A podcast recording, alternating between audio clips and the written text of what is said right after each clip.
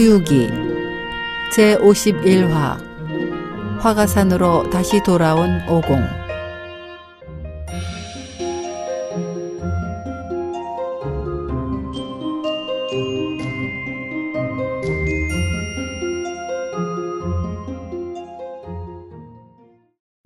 지난 시간 삼장에게 쫓겨난 오공은 착잡한 생각에 잠겨 내키지 않는 걸음을 옮기는 동안 어느덧 동양 대해에 이르렀습니다.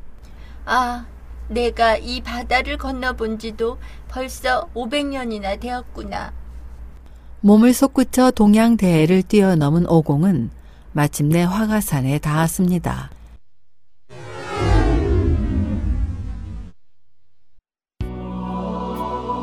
구름을 낮추어 사방을 휙 둘러보는데 무성하던 화초는 죄다 시들어 버렸고 자욱하던 노을은 간 곳 없이 사라졌으며 봉우리와 바위들은 무너져 내렸고 수목은 타 버리고 시들어 버리지 않았는가. 이 모습에 오공은 두 눈이 휘둥그레졌습니다. 예전에 오공이 천궁을 떠들썩하게 한 죄로 붙잡혀간 뒤에 현성 이랑신이 매산의 칠형제를 이끌고 내려와 불을 질러 모조리 태워버렸던 것입니다. 오공의 마음은 한결 더 슬퍼졌습니다. 오공이 한참 슬픔에 잠겨 탄식을 하고 있으려니 산비탈 아래 와삭와삭 마른 풀 헤치는 소리가 나면서 예닐곱 마리의 작은 원숭이들이 와 함성을 지르며 뛰쳐나와 오공에게 넙죽 절을 하는 것이었습니다. 야! 대상님, 이제야 이제야 돌아오십니까? 정말 잘 되었습니다. 그래 얘들아, 참 이상하구나. 어째서 밖에서 놀지 않고 그리 숨어만 있던 것이냐? 난 아까부터 여기 있었는데 왜 이제서 얼굴을 내미는 것이더냐? 원숭이들은 오공이 천궁으로 붙잡혀간 뒤에 겪었던 일들을 낱낱이 고했습니다. 저희 형제들이 살 길을 찾아 딴 곳으로 떠나버린 게 절반이요. 또 남은 중에도 사냥꾼들의 손에 잡힌 게 그 절반이니 지금 남은 수는 얼마 되지 않습니다. 아니, 그 사냥꾼들은 너희들을 잡아다 어찌 한다더냐? 그놈들은 아주 지독합니다. 우리들 중 죽은 자들은 끌고 가서 가죽을 벗기고 살을 저며 장조림을 하거나 반찬을 하고 사로잡힌 이는 공중회전이나 물구나무 서기를 가르쳐서는 서커스 단처럼 구경거리로 만듭니다. 대체 지금 이곳을 지휘하는 자는 누구더냐? 당장 가서 내가 왔다고 알려라. 오공이 돌아왔음을 알리자 마, 유 두 원수와 분파 두 장군은 급히 달려나와 오공에게 절을 올렸습니다. 대성님, 어서 오십시오. 저희들이 듣기에 대성님께서는 목숨을 건지셔서 지금은 당승을 보호하고 서천으로 경을 가지러 떠나셨다지요. 그런데 어떻게 이 산으로 되돌아오신 겁니까?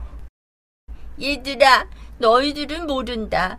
그 당승이란 사람은 어질고 어리석은 것도 가려낼 줄 모르는 사람이야. 내가 자기를 위해 숱한 요괴를 잡아 죽이고 목숨을 구해 주었건만 그는 도리어 내가 행패를 부리고 사단만 일으킨다면서 나를 내쫓더란 말이다. 게다가 파면장까지 써주면서 앞으로는 절대 나를 제자로 삼지 않겠다 하더구나. 정말 잘 되었습니다. 와, 정말 잘 되었습니다. 까짓 중노릇을 할 거면 이렇게 집으로 돌아와 저희들을 거느리고 즐겁게 지내시는 편이 나을 거예요. 자자, 빨리 야자수를 내다 대상님께 피를 차려드리자. 아니다. 술은 잠시 미루고 그 사냥꾼 녀석들이 언제쯤 오는지 말해보거라. 대왕님, 그놈들은 거의 매일 저희들을 못 살게 굽니다. 잠시 후면 나타날 겁니다. 오공은 원숭이들에게 타다 남은 돌을 날라 쌓게 하고는 부하들에게 숨어 있으라 명령하였습니다. 산 위로 올라가 사방을 둘러보니 북소리 징소리를 내며 천여 명가량 되는 사냥꾼들이 손에 창칼을 들고 매와 개를 데리고 나타났습니다. 그들은 하나같이 험상궂고 살기 등등한 산에 들러 용감하기 짝이 없었습니다. 그 모습은 어깨 위엔 여우 가죽 걸쳤으며 무늬 있는 비단으로 허리와 가슴 둘렀구나. 등에 맨 자루에는 낭아전 꽂혀 있고 가랑이엔 보석바가 조각한 활 매달려 있네.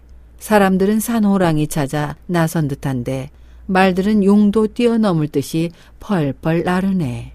우두귀신과 마두귀신처럼 길 막는 그물, 염라대왕의 보승줄 같은 올가미도 있네.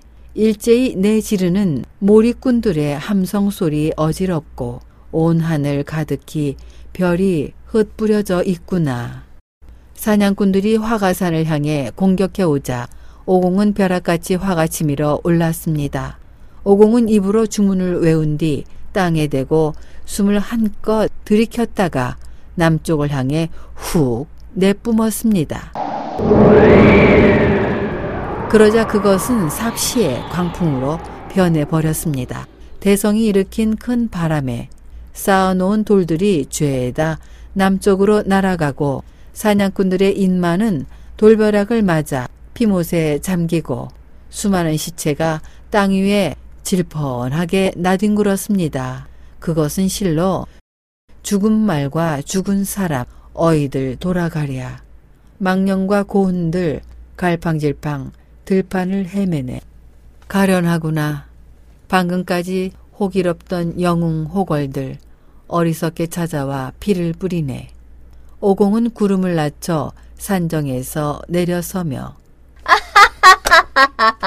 통쾌하구나 통쾌해.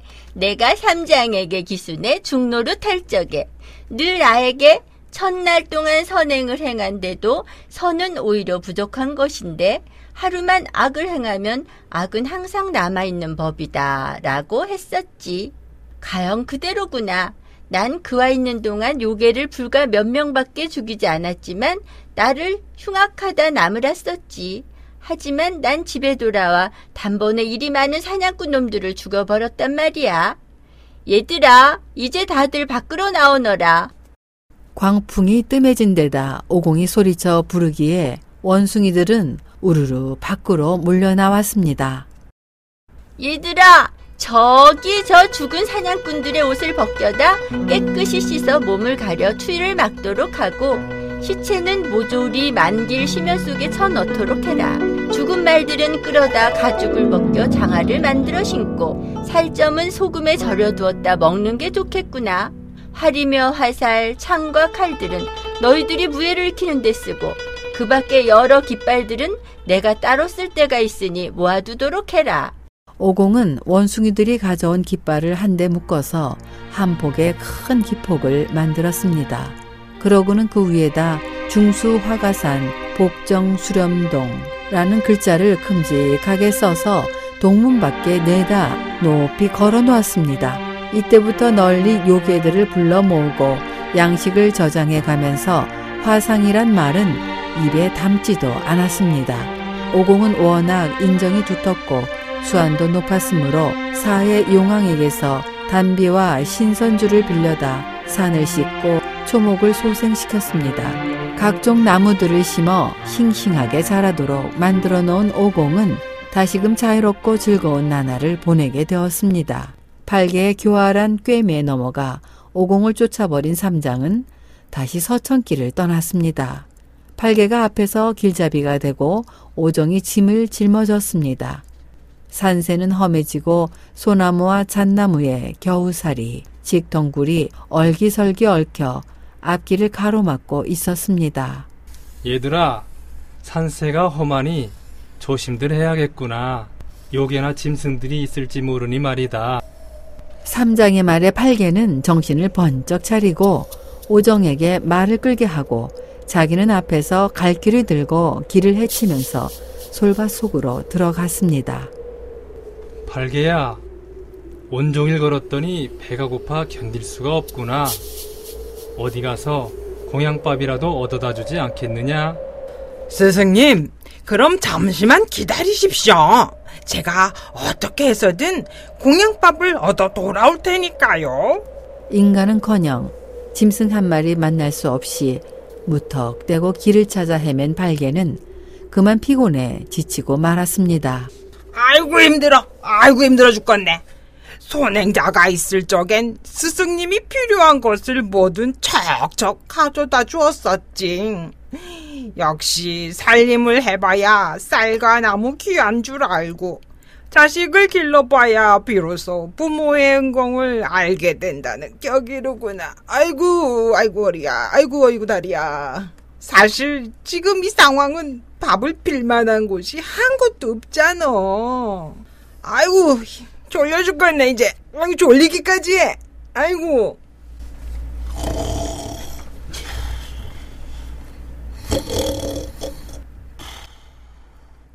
발개는 쏟아지는 졸음을 어쩌지 못해서 풀 속에 들어 누웠습니다. 그러곤 굴굴 깊은 잠 속에 빠져들었습니다. 오정아, 팔개는 밥을 빌려 가서 왜 아직도 안 이오는 게냐? 어? 스승님, 발개의 배가 오죽한가요? 아마 자기 배를 채우는 데만 더 열을 내고 있을 겁니다. 제가 냉큼 가가지고 찾아올 테니 스승님 잠시만 더 기다려 주십시오. 오정은 보장을 거머쥐고 솔밭을 나섰습니다. 혼자 남게 된 삼장은 무사할까요? 한편 오공과 헤어진 삼장 일행은 지금 어찌 되었을까요?